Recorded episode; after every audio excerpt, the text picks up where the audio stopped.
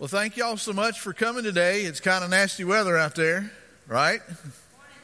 Amen. Good day for ducks and frogs. Most Baptists don't like rain. If it's raining, they stay home. Y'all know that?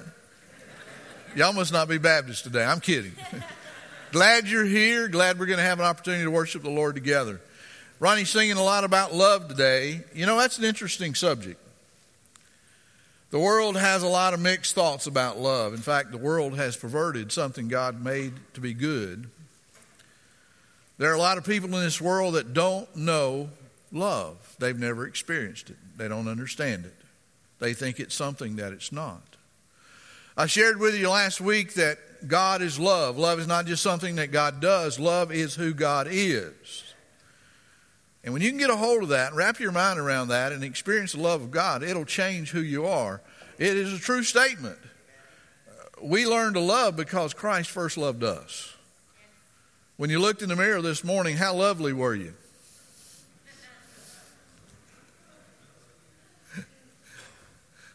Some of us just aren't as lovable as we think we are. You know, occasionally I get asked the question if God is such a loving God, then why is there hell? Why is it that God is going to pass judgment on people somewhere in the future and actually put people in a literal hell? If God is so loving, why is that going to happen? Well, my first thought and answer is this God didn't make hell for human beings. He has designed that place to be a place of punishment for fallen angels, those who actually were created to be in His presence to worship Him for all eternity. And they rebelled, and, and God is going to punish them in hell for eternity. God doesn't want any human beings to wind up in hell. Absolutely none. But you know what? Satan does. Satan wants company. And he's going to do everything he can to take you into hell with him. The real question is shouldn't be shouldn't the real question we should ask is not why did God create hell, but rather why did God send his son to go to the cross to make a way to keep you out of hell? And why do you think he did that? It's because he loves us. Exactly. And, and I don't think we understand the, the depth of God's love. Again, because the world has perverted love so much, when we talk about the love of God, we just kind of pass it off and don't think about it, or we think weird things about it. But God loved us, and Scripture says, For God so loved the world that he gave his only begotten Son, that whosoever believes in him should not perish, but have what?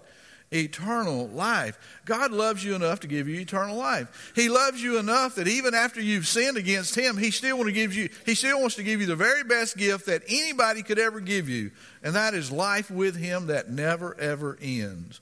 God loves all people.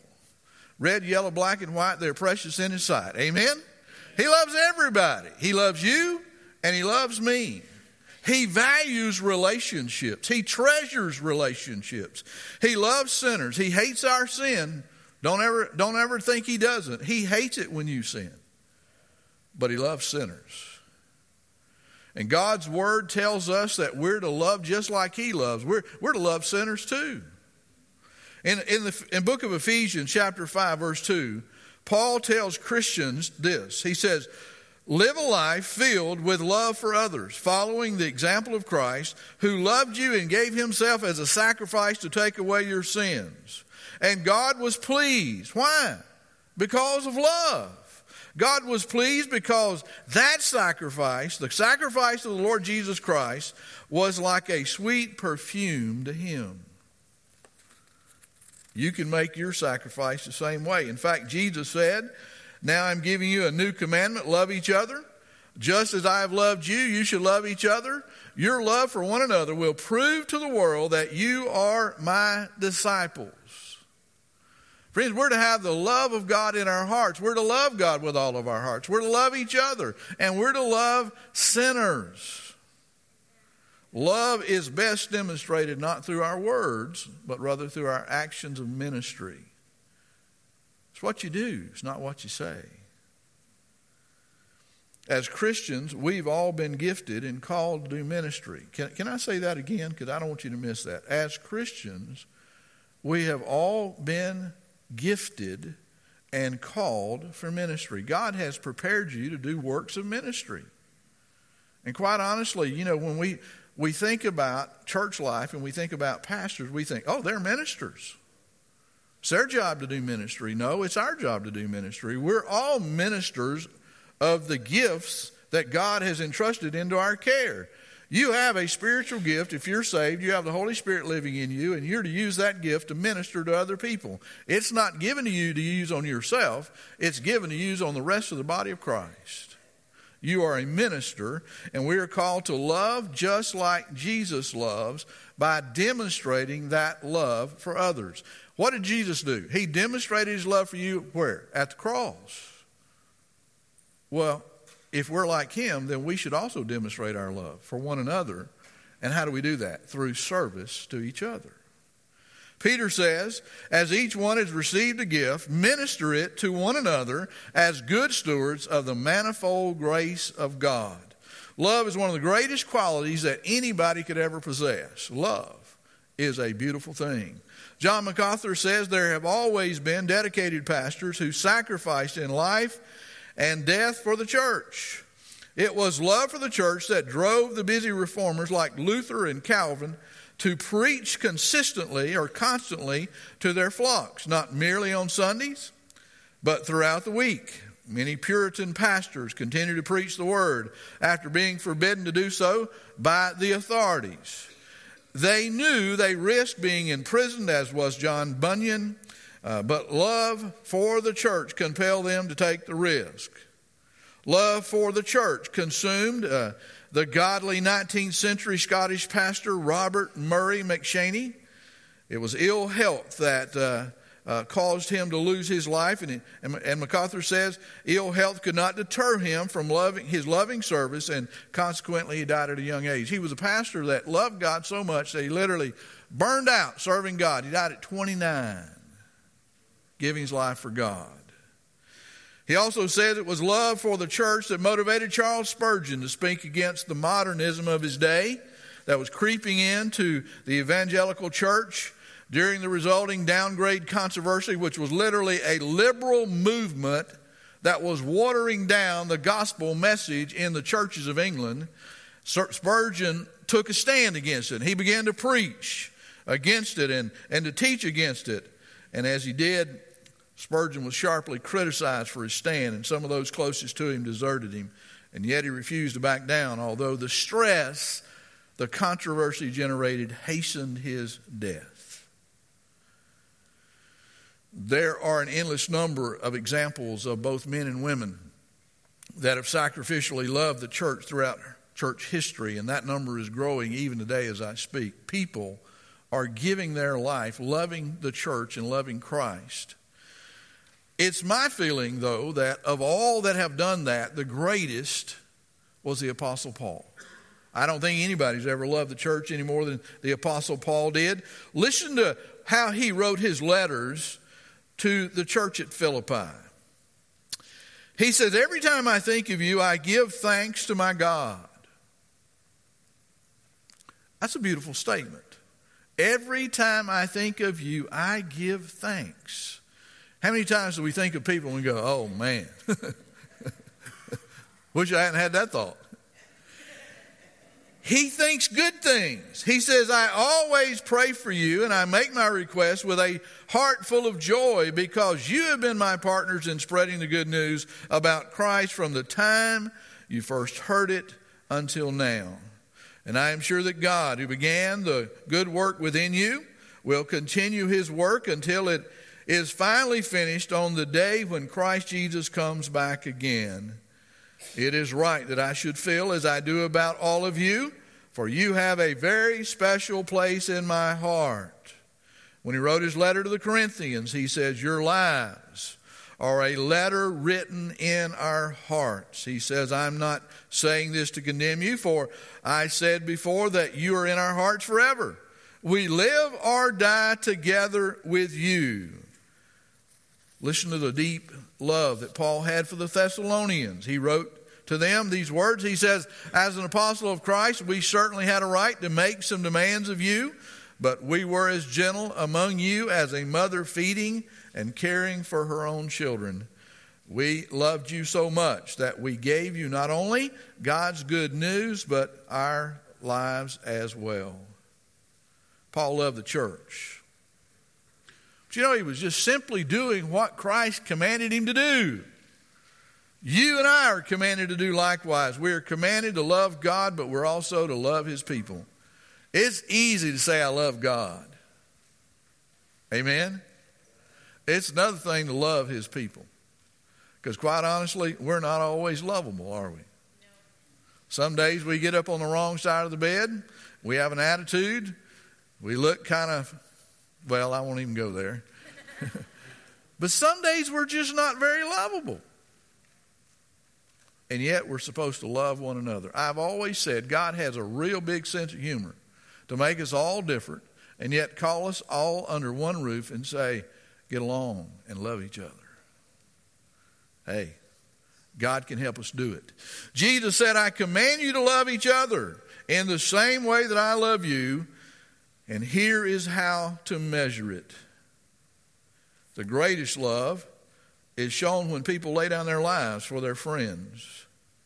You are my friends if you obey me. So, loving each other is not an option, is it? Not something we can pick and choose. It is a command from the Lord. It is also a privilege. And again, Paul took that seriously and he, he made the ultimate sacrifice to live his life serving the church that Jesus gave his life to redeem.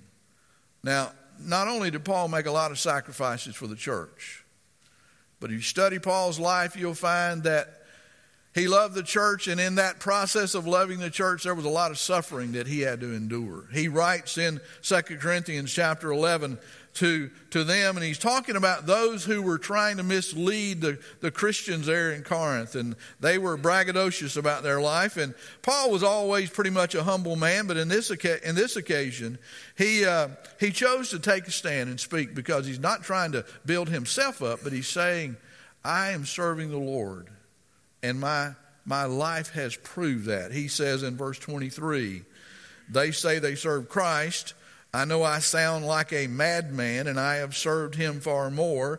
I've worked harder. I've been uh, put in jail more often, been whipped times without number. Times without number. So many times I can't even count them. And faced death again and again. Five different times the Jews gave me 39 lashes. Five times. He says, Three times I was beaten with a rod. Once I was stoned. And he didn't get that way from smoking. Three times I was shipwrecked. Once I spent a whole night and a day adrift in the sea. Uh, that blows my mind. I can't imagine being out there in the sea at night with sharks. No, sir. I've traveled many weary miles. I've faced danger from flooded rivers and from robbers. I've faced danger from my own people, the Jews, as well as from Gentiles. I faced danger in the cities, in the desert, and on the stormy seas. And I faced danger from men who claim to be Christians but are not. Imagine that. And I have lived with weariness and pain and sleepless nights. Often I've been hungry and thirsty and have gone without food. Often I've shivered in the, with the cold without enough clothing to keep me warm. Then, besides all of this, he said, I have the daily burden of how the churches are getting along. Are they doing well? Are they living in unity? Are they fighting? Are they fussing? This week in one of my devotions, it was a it was a great study and it focused on David Livingstone, a man that was called to be a missionary in Africa. He began that journey back in 1841 and he landed by boat in Cape Town, South Africa, and he began his journey north and he walked up into Central Africa. He walked. He didn't get on a train, he didn't get on a, a bus or a jeep or a mo- mo- moped or motorcycle or anything like that. He walked. And the story told me that as he was going along, he was mauled by a lion. He was attacked. And it was so vicious that it broke his shoulder. The only thing that saved him was his old Scottish tweed coat that was so thick that the lion's teeth couldn't penetrate it. And I thought, nah, it wasn't that, it wasn't that jacket. It was God's hand that kept him from being killed. Who in their right mind would go on such a journey as that? I mean, to land in South Africa and walk to the middle of the country. The Lord reminded me only somebody who is called to love the church and sinners like I am. That's the only person who's going to do that. Paul's greatest concern was for churches that were weak and struggling and, and dying and literally being torn apart. It broke his heart when he saw believers fall prey to Satan. It, it must have tore out his heart when he saw his people that were on his mission team falling prey to the attacks of the devil. I, I'm sure that it was a gut wrenching thing for Paul when he saw uh, Demas and, and even John Mark abandon him, and there were others the chronic sin and mutiny of the Christians there in Corinth. I mean, they struggled in that place. That was a pagan place. The, the struggle that they went through had to have blown Paul away over and over again. It depressed him. But I want you to listen to how he sought to encourage the, the church there at Philippi. He says in Philippians chapter 2, he says, Hold tightly to the word of life so that when Christ returns, I will be proud that I did not lose the race and, and that my work was not useless. But even if my life is to be poured out like a drink offering to complete the sacrifice of your faithful service, that is, if I am to die for you, I will rejoice. Paul says, if, if I have to die for you, I'm going to be happy about it.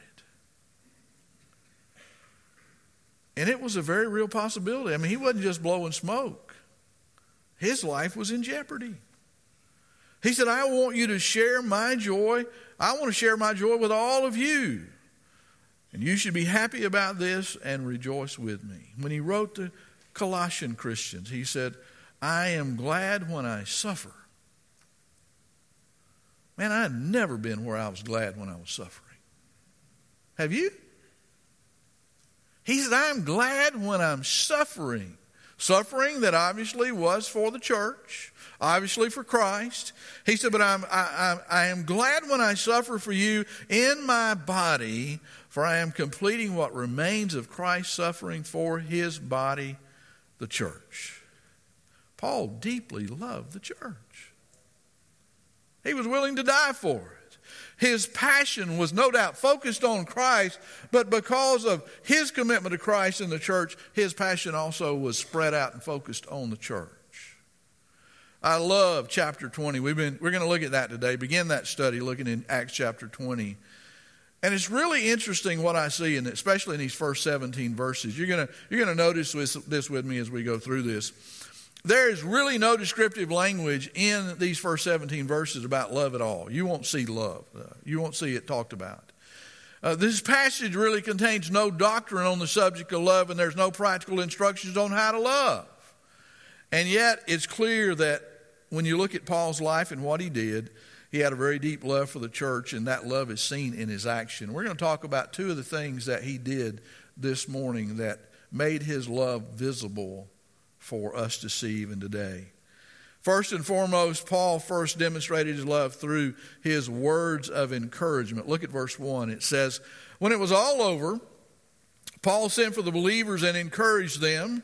Then he said goodbye and he left for Macedonia. And along the way, he encouraged the believers in all the towns he passed through. Last week, we, if you remember, we, we saw a mob form that came against the church there in Ephesus. When that mob kind of dispersed and left, they cleared away. Paul got busy calling all the Christians together in one place where he could speak to them. Now, that number had grown quite considerably from that original dozen. Remember, there were 12 men that, that he led to faith in Christ, and that was a seed group for the church there in Ephesus. Now, this church, we're talking two years later, two years plus later, this church has hundreds, maybe thousands of believers that were a part of the church.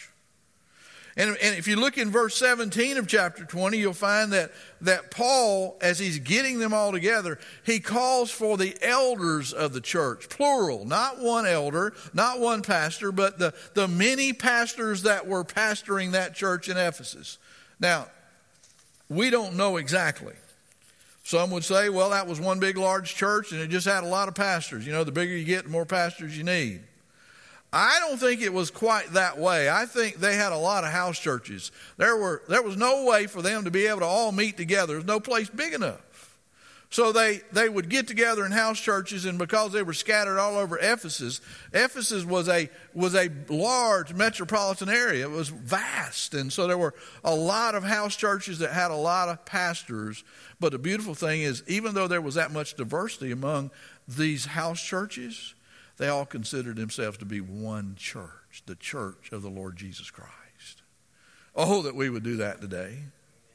Oh, that we could do that today.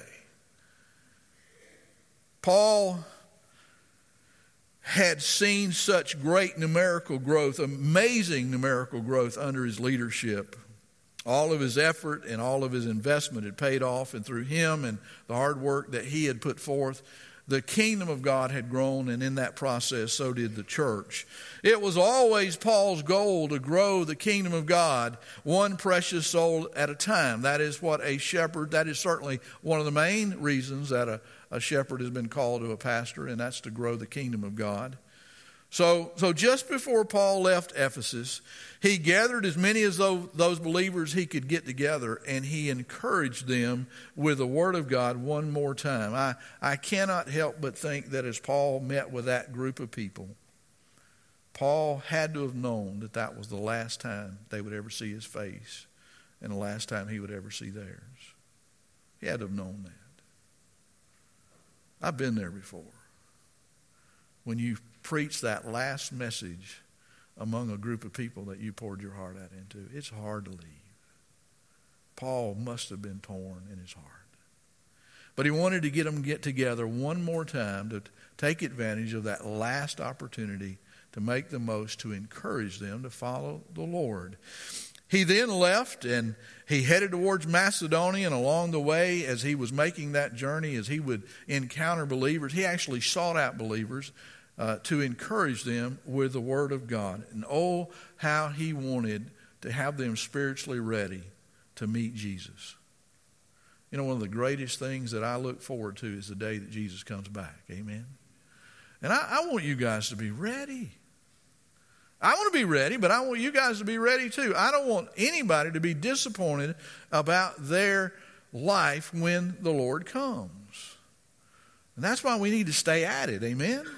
We need to grow up in the Lord and be ready and be, be what He wants us to be. I, have said this before, and, and you've heard it strong biblical preaching and teaching will enhance your spiritual growth. One of my goals every time you come into this place on a Sunday morning is to preach to you the gospel. I'm going to preach. I want people to get saved, so I'm going to preach the gospel.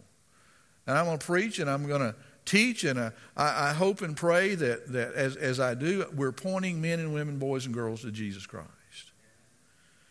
I want you to grow up spiritually to be everything that God wants you to be. I promise you, I will preach the truth of God's Word. But you know what? There's more that you can do. You can come and you can worship, and, and I can preach and teach to you. But you can also get involved on Sunday morning in a small group Sunday morning Bible study class. Are you hearing me? We have Bible study here at 11 o'clock for everybody, all ages, for you to plug into so that you can learn and study the Word of God. Small groups, Bible study, is where you're going to grow the most. Uh, I believe this. If you can only give God an hour on Sunday, skip worship and go to Sunday school. You'd hear me? Please hear me. It's that important. The times that I've grown the most in my life have been when I went into a Sunday school class and let somebody teach me the Word of God. And, and, and through that, I, I got involved in my own personal study at home. And, and for those of you that will be bold enough and brave enough to teach a class, you'll grow more teaching a class than you ever will sitting under my preaching on Sunday morning. But Sunday school, I, for me, that's where I began to grow. Is when I got involved in a Bible study. You'll learn more there than you will anywhere else. We're called by God to be what? Disciples.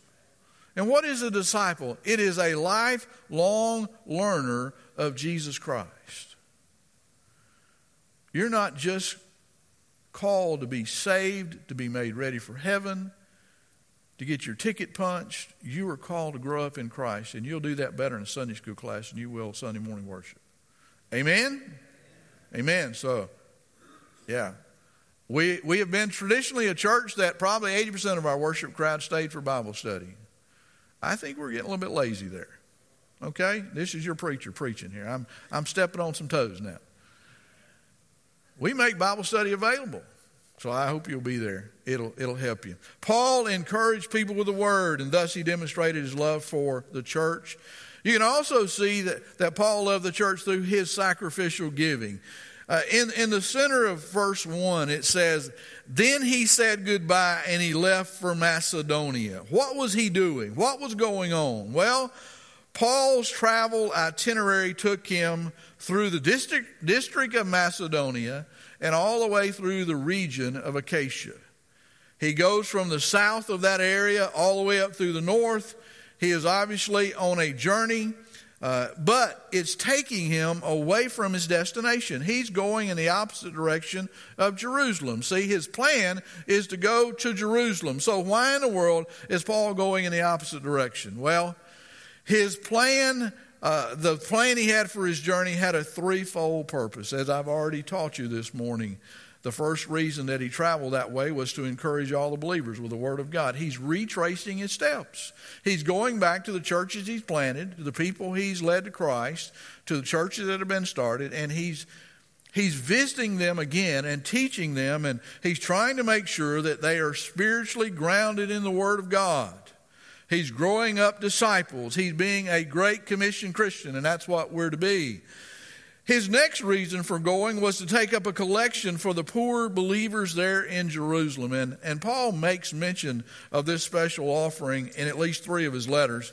When he wrote to the Corinthians, he said, Now about the money being collected for the Christians in Jerusalem, he said, You should follow the same procedure that I gave to the churches in Galatia on the Lord's day.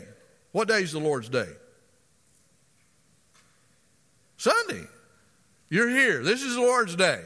On the Lord's day, he says, each of you should put aside some amount of money in relationship to what you have earned and save it for this offering. Notice that is a weekly thing. He says, don't wait until uh, I get there and then try to uh, collect it all at once. Why? Because you won't get, you won't give what you could give if you give every week. Paul knew what he was talking about. He said, When I come, I will write letters of recommendation for the messengers that you choose to deliver your gifts in Jeru- or to Jerusalem. And if it seems appropriate for me also to go along, then we can travel together. When he wrote the second letter to the Corinthians, he devoted two entire chapters of his letter uh, on the importance of this collection, chapter 8 and verse and chapter 9. And then when he wrote to the Romans, he writes these words. He says, Before I come, I must go down to Jerusalem and take a gift to the Christians there. For you see, the believers in Greece have eagerly taken up an offering for the Christians in Jerusalem who are going through such hard times. They were very glad to do this because they feel they owe a real debt to them. Since the Gentiles received the wonderful spiritual blessing of the good news from the Jewish Christians, they feel the least that they can do in return is to help them financially. As soon as I have delivered this money and complete, completed this good deed of theirs, I will come to see you on my way to Spain. What's going on? Well, if you could somehow get a picture of what was going on in Jerusalem, what you would do, you, you would see that the, the Christians in Jerusalem were starving to death. They were. They were starving to death. Part of that was because of a severe famine that had been in that land. There was little to no food to be found. We're very blessed to be able to go to the grocery store. Amen? You know, there's only three days of food in a grocery store. It can go fast. It went fast in Jerusalem. There was no food. There was also, and probably the primary reason why they were starving was because of the severe persecution that was going on. You see, there were hardline Jews that were persecuting the Jewish brothers and sisters who had become Christians. I, have said this to you before. Most of that first church were Jewish people, people who had converted from Judaism to Christianity. And, and there was a price to pay for doing that. In that day, if a Jew became a Christian and accepted Christ, uh, your family would abandon you. They would have nothing else to do with you. They would literally treat you as if you were dead. If you were working for a Jewish man, he would fire you, so you'd have no job, no way to make an income. The Jewish baker would no longer sell you bread, and the Jewish butcher would no longer sell you meat. Literally, you would be blackballed among the Jewish community, and you lived among the Jews. You were a minority being a Christian, now living among Jews, and so you had a very difficult time making uh, making things work. Uh, you were considered to be an outcast. You were considered worse than a Samaritan, and they hated Samaritans. At first, the wealthier Jews that became Christians, because they had land and because they had money, they tried their best to take care of the church. We see that in, in Acts 4.32. It says, And all the believers were of one heart and mind, and they felt that what they owned was not their own. They shared everything they had. And the apostles gave powerful witness to the resurrection of the Lord Jesus, and God's great favor was upon them all. And there was no poverty among them because people who owned land or houses sold them. And they brought the money to the apostles to give to others in need. That's pretty awesome, isn't it? You reckon anything like that could happen today? I don't know. We're kind of tight. We've got a grip on things, don't we? They live their life with open hands. It worked for a little while, but eventually the wealth that some of those people had was gone. And when that happened, they were all hungry. They were all starving. Thus was the case of the church of Jerusalem. They were struggling to survive. And that's why the offering was so important to Paul. He, he was a true shepherd that loved the church and wanted to make sure it was taken care of, wanted to make sure they had food to eat, wanted to make sure they were warm and not cold and miserable and dying. I'm sure Paul personally sacrificed. He was a tent maker. Paul self employed himself, but I'm sure he did without to make sure that others had. But he also encouraged the church that was outside of Jerusalem come together. Let's make an offering. Let's give so that these people can live. Just as important as Christians having food was their need to be unified. Folks, unity was always on Paul's mind. He knew very well how Satan worked. Satan loved to divide and conquer, and, and Paul knew that the cultural tension between Jews and Gentiles posed an ever present danger to church unity. So, by helping them meet the needs of these poor Christians in Jerusalem, he, he knew that the Gentiles would be able to affirm their love for them, and that in turn would, would cultivate a bond of unity that was so important to Paul and so important to God. You know, sometimes distance plus diversity and the degree of a, a fellow believer's storm leaves us at a loss for what to do to help people. I don't mind telling you, and I, I say this because some of you are here this morning. The Bosch family is, is a prime example of what I'm talking about. Emmy's a very sick young lady. has been now for a while. Randy and, and Missy and, and, and all the Bosch family is struggling. It's, it's hard. It's tough going through what they're going through. They, they literally, the, the, the doctors at King's Daughters have exhausted their ability to know what to do, and that's why she's in Boston. And Ronnie said it well the other day, yesterday at prayer breakfast. He said there's probably a hundred neurologists trying to figure out what to do and how to help them. It was a whole lot easier when they were here. We, we could drive across town and minister to them, but now they're in Boston, and that's no short journey. That's, that's 12 hours to get to them, to be able to minister to them. Boston's just a little bit further than Norfolk. But you know what? It's not too far for our God. And, and it, it's not too far for, for, the, for the church to work.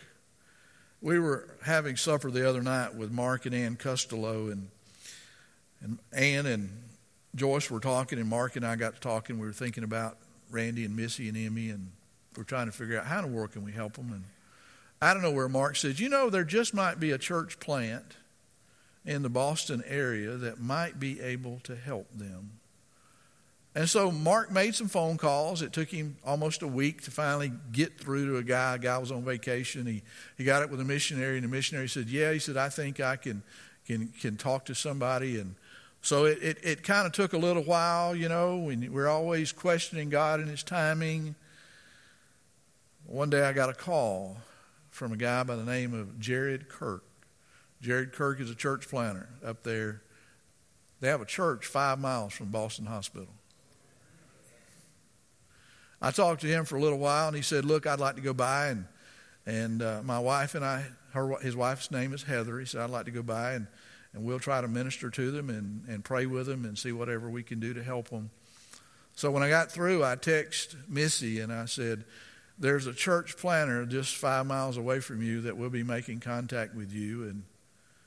And immediately I got a text back, and she, she said, You're not going to believe this. I literally was praying this morning for somebody to come somebody to come.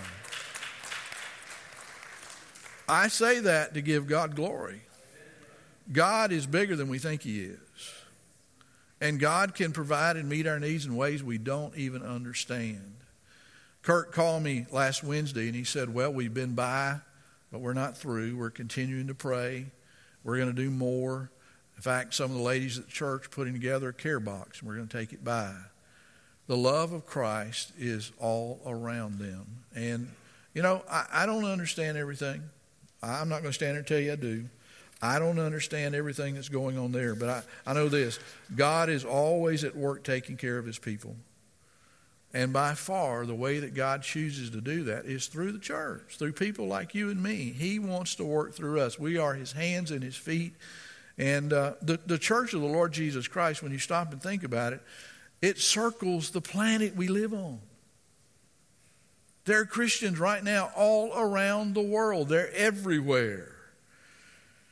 And one of the primary reasons that God has done that is He wants to use us to minister to one another in ways that we would never even imagine ourselves. Now, can I just back up again and suggest something? You know, we, we, we think about how do we minister? Can I tell you that one of the best ways for you to ever minister to people is through your Sunday school class? Can, can, do, you, do you get the message I'm talking about Sunday school classes today? I hope you do. One of the very best ways that you can ever minister to other people is through the ministry of your Sunday school class. It's a great, great platform for you to be able to minister to people, to touch people with the love of Christ. Caregiving is a very important way to show people the love of Christ. There is an inseparable link between giving and love found in the Bible. And I believe that all flows out of passion. And, and I want to show you something in 1 John chapter 3. Look with me at verse 16. John writes, We know what real love is. And the world needs to know that. We know what real love is because Christ gave up his life for us. And so we ought to give up our lives for our Christian brothers and sisters. But if anyone has enough money to live well and sees a brother or sister in need and refuses to help, how can God's love be in that person? Dear children, Let us stop just saying we love each other and let us really show it by our actions. It's very clear when you look into the 20th chapter of Acts that Paul deeply loved the church with his heart. It was because of his calling and, and out of a necessity that he had to leave the church he loved, but it was all because he was called to take the gospel to other people who had never heard it. Paul was not one of those that was going to be selfish. He was open to God, and when God said move, he moved. He was all in. He was 100% sold out to God, doing whatever God called him to do. And he literally poured out his life with all humility to demonstrate the gospel of grace. And in, in Acts chapter 20, verse 19, he says these words He said, I have done the Lord's work humbly, yes, and with tears. And I have endured the trials that came to me from the plots of the Jews. Why? Why would a man live his life that way? Why would someone have that depth of dedication? Why was Paul so passionate about the church? Why was he willing to die for it? Do you suppose it was because Paul never got over his salvation experience on the road to Damascus? Paul left Jerusalem and headed for Damascus to kill Christians. And in the midst of that journey, he encountered Christ and, and he saw and, and, endured, and, and, and experienced the love of Christ, and it forever changed his life. It turned Paul inside out. He became a disciple maker instead of a Christian killer. He never got over that because he experienced the, the grace and the mercy of the Lord Jesus Christ. Why in the world would God save a Christian killer in the first place, but then turn around and make him one of the greatest missionaries that ever lived? Why would God do that? It's the love of Christ. It is his passion for us. Dr. Dwayne Mercer wrote, The same humility that brought him to the foot of the cross on the Damascus road compelled him to stay near the cross, to embrace the gospel, and to finish well. Paul wrote Timothy, and he said, I have fought a good fight, I have finished the race, I have remained faithful. Are you fighting a good fight? Are you? Are you finishing the race well? Are things better today between you and God than they were yesterday or the day before? Should be. My prayer is that it is. Paul says, As for me, God forbid that I should boast about anything except the cross of our Lord Jesus Christ. Because that cross, because of that cross, my interest in this world died long ago, and the world's interest in me is also long dead. What about you? What's, what's the most important thing in your life? The Word of God or the ways of the world? The things that you possess are the promises that God has made. What about you? It's a message about love and passion. My prayer this morning is that you passionately love Christ. I remember ministering to a young man down in North Carolina for a number of years, and and and and Mel was a was a crack addict. He was one of the most brilliant young men I've ever known. But he got hung up on crack cocaine, and it was ruining his life. It caused a divorce His whole world was falling in, and I watched him go through that vicious cycle over and over and over again. And he would always come back and he wanted to know, why is this happening to me? And I remember saying to him one day, I said, Mel, you will never kick crack until you love Jesus more than you love your drugs. And I don't care what you're hung up on, I don't care what your problem is, that's true for all of us. Our life's not going to get better until we fall in love with Jesus. We got to love Him and we got to be passionate about Him.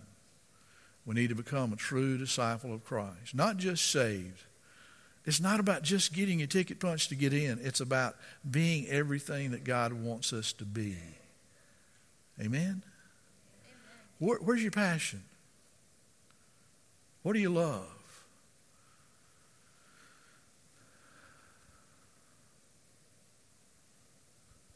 Where are you spending your time and your energy and your effort and your money? That's what you love. That's what you love. We all need to evaluate what we love sometimes because sometimes our love gets misdirected. And it's so easy to get caught up in things of the world. And we put God on the shelf and we just forget about Him. The most important thing you can ever have in this life is a relationship with God through Jesus Christ. And if you don't have that, nothing you have, nothing you have will ever satisfy you. Job said, Naked I came into this world, and naked I will leave. Guess what? You will too. But if you leave here with Jesus, you're going to be a happy, happy, happy guy. Happy, happy, happy. That's what I want to be. Let's pray. Father, my prayer this morning is that what we've said and done will inspire people to come closer to you. Lord, we need to turn loose of the world and take hold of you. We need to sacrifice our life for you because you sacrificed your life for us.